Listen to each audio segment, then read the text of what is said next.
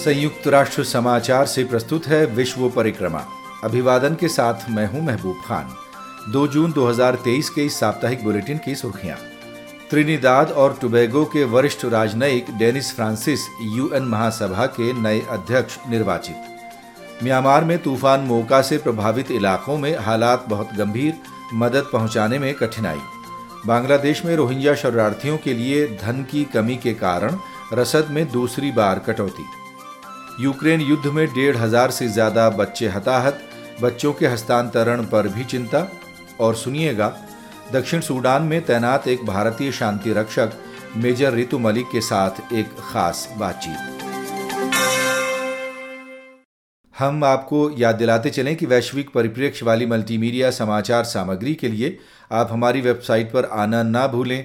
पता है news dot U N dot org slash H I आप हमारा न्यूज़लेटर भी सब्सक्राइब कर सकते हैं, जिससे समाचार आपको खुद ब खुद मिलते रहेंगे।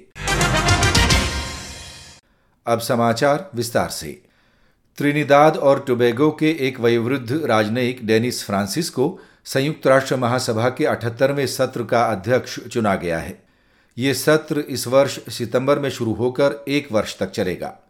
राजदूत डेनिस फ्रांसिस को गुरुवार को न्यूयॉर्क स्थित यूएन महासभागार में एक समारोह के दौरान महासभा अध्यक्ष के पद के लिए चुना गया। दुनिया के एक सौ तिरानवे देश यूएन महासभा के सदस्य हैं और उन सभी को अध्यक्ष के चुनाव के लिए समान वोट हासिल हैं। महासभा के कर्तव्यों में यूएन महासचिव की नियुक्ति की ज़िम्मेदारी भी शामिल है, जिसे वह सुरक्षा परिषद की सिफारिश पर अंजाम देती है। यूएन महासभा संयुक्त राष्ट्र का वार्षिक बजट भी स्वीकृत करती है।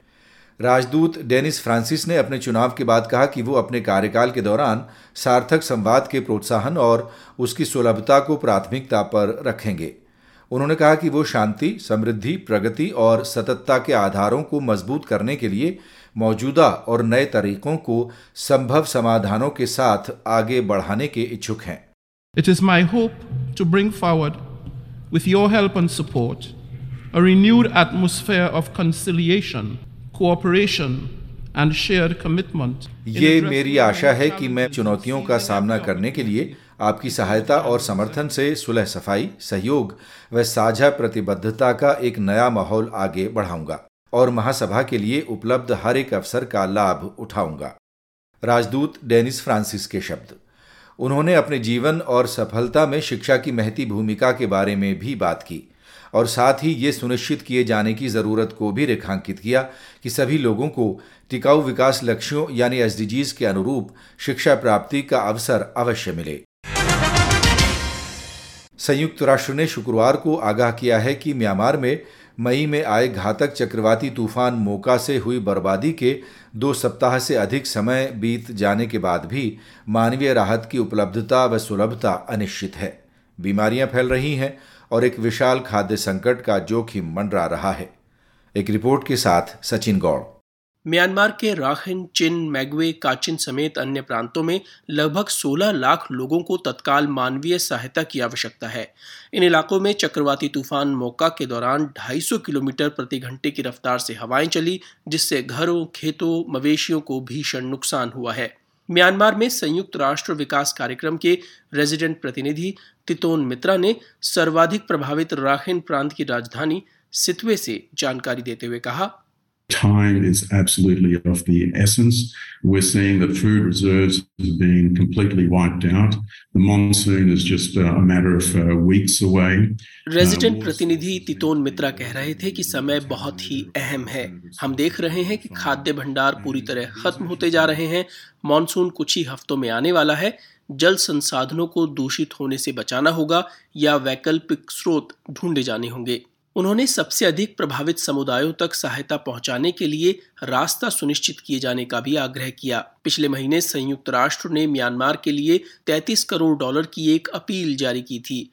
देश में कुछ सहायता का पहुँचना शुरू हुआ है, मगर फ़िलहाल ये पर्याप्त नहीं है, विशेष रूप से ग्रामीण इलाकों के लिए। फ़िलहाल जो मदद म्यांमार पहुँची है, उसे सैन्य देखरेख में वितरित किया जा रहा है, क्योंकि नागरिक समाज संगठनों और यूएन एजेंसियों के पास सीमित सुलभता है। यूएन अधिकारी ने कहा कि सैन्य प्रशासन के पास एक राहत वितरण योजना भेजी गई है, जिसे जल्द स्वीकृति दी जानी आवश्यक है, ताकि अंतर्राष्ट्रीय संगठनों और अन्य नागरिक समाज साझेदारों के लिए निर्बाध आवाजाही संभव हो सके। उन्होंने कहा कि ये समय मानवीय सहायता के राजनीतिकरण या उसके सैन्यकरण से बचने का है। संयुक्त राष्ट्र के स्वतंत्र मानवाधिकार विशेषज्ञों ने बांग्लादेश में रोहिंग्या शरणार्थियों को मुहैया कराई जाने वाली खाद्य सहायता में दूसरी बार कटौती किए जाने की निंदा की है। विश्व खाद्य कार्यक्रम डब्ल्यूएफपी को लगभग साढ़े पाँच करोड़ डॉलर की सहायता धनराशि के अभाव में ये निर्णय लेने के लिए मजबूर होना पड़ा है, जो कि गुरुवार को लागू हो गया। एक संक्षिप्त रिपोर्ट अंशु शर्मा से। विशेषज्ञों ने चेतावनी जारी की है कि रसद में हुई कटौती के बांग्लादेश में रोहिंग्या शरणार्थियों पर विनाशकारी नतीजे होंगे और उनके लिए शरणार्थी शिविरों में जीवन और भी कठिन हो जाएगा। यूएन विशेषज्ञों ने सदस्य देशों से आग्रह किया है कि बांग्लादेश में मानवीय राहत प्रयासों के लिए तत्काल सहायता धनराशि प्रदान की जानी होगी ताकि शरणार्थियों के लिए पूर्ण खाद्य सामग्री की व्यवस्था की जा सके। राशन में कटौती से लगभग 10 लाख रोहिंग्या शरणार्थियों पर असर हुआ है, जो पूरी तरह से सहायता पर निर्भर हैं और अपनी गुजर बसर के लिए उनके पास रोज़गार या आजीविका के साधन नहीं है। यूएन विशेषज्ञों ने सचेत किया है कि खाद्य सहायता में इन कटौतियों के नतीजे पहले से ही देखे जा सकते हैं। कुपोषण की दर में वृद्धि, नवजात शिशुओं की मृत्यु, हिंसा और मौत। इन परिस्थितियों में क्षेत्रीय अस्थिरता भी बढ़ेगी और कुछ रोहिंग्या शरणार्थी शिविर में भूख या मौत से बचने के लिए मानव तस्करों पर भरोसा करके खतरनाक समुद्री यात्राएँ करने के लिए मजबूर हो सकते हैं। यूक्रेन में संयुक्त राष्ट्र मानवाधिकार निगरानी दल ने कहा है कि अंतर्राष्ट्रीय बाल दिवस नज़दीक है, मगर देश में बच्चों सहित आम नागरिक युद्ध की एक भारी कीमत चुका रहे हैं।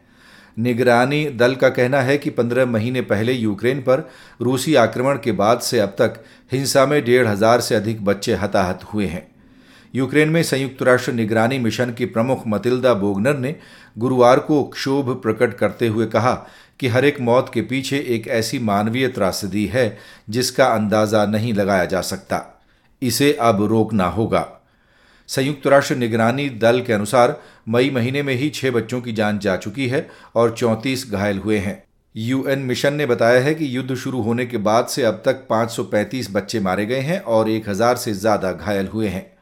यूक्रेन में संयुक्त राष्ट्र की मानवीय सहायता समन्वयक डेनिस ब्राउन ने कहा है कि संयुक्त राष्ट्र उन खबरों पर नज़दीकी नज़र बनाए हुए है, जिनमें यूक्रेनी बच्चों को जबरन रूस भेजे जाने की बातें कही गई हैं।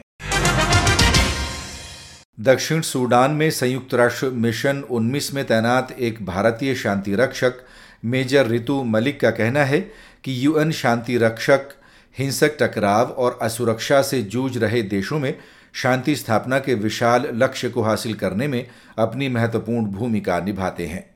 इस वर्ष अंतर्राष्ट्रीय यूएन शांति रक्षक दिवस की थीम है, शांति शुरू होती है मुझसे। मेजर रितु मलिक के लिए इस थीम की क्या अहमियत है? पीस बिगिंस विद मी से मैं यही समझती हूँ कि आप चाहे दुनिया के किसी भी हिस्से से ताल्लुकात रखते हैं, जहाँ पर मे भी ऐसे कॉन्फ्लिक्ट नहीं है, जहाँ पर शांति है बट आप फिर भी कुछ छोटा कंट्रीब्यूशन कर सकते हैं इस दुनिया को एक बेहतर जगह बनाने के लिए। और इसकी शुरुआत होती है खुद से।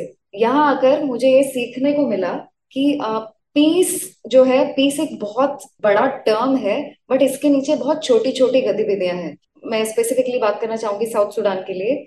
यूएन का सक्सेस सिर्फ़ इस फैक्टर पे इस फैक्ट पे डिपेंडेंट नहीं है कि साउथ सुडान वॉर जोन से लेकर पीस तक गया। uh, मेरे ख्याल से यूएन का जो सक्सेस है वो ये भी है कि जब हम बाहर पेट्रोल के लिए जाते हैं तो हमें देखकर कुछ महिलाओं को सेफ़ फील होता है। इस पर भी डिपेंडेंट है कि एक बच्चा हमें देखता है, एक छोटी लड़की हमें देखती है तो हमें आइडियलाइज करती है कि अगर ये महिला सशक्त हो सकती है तो मैं भी हो सकती हूँ। तो हम सब पीस कीपर्स अपना छोटा छोटा एक रोल निभाते हैं, अपने आप से शुरुआत करते हैं, उस पीस के बड़े सागर में अपनी एक बूंद भर कंट्रीब्यूशन से और, ये कामना करते हैं कि ये एक दिन सच होगा और the world will be a better place दक्षिण सूडान में तैनात एक भारतीय शांति रक्षक मेजर रितु मलिक के साथ इस खास बातचीत का विस्तृत संस्करण हमारी वेबसाइट पर भी उपलब्ध है। पता है news dot U N dot org slash H I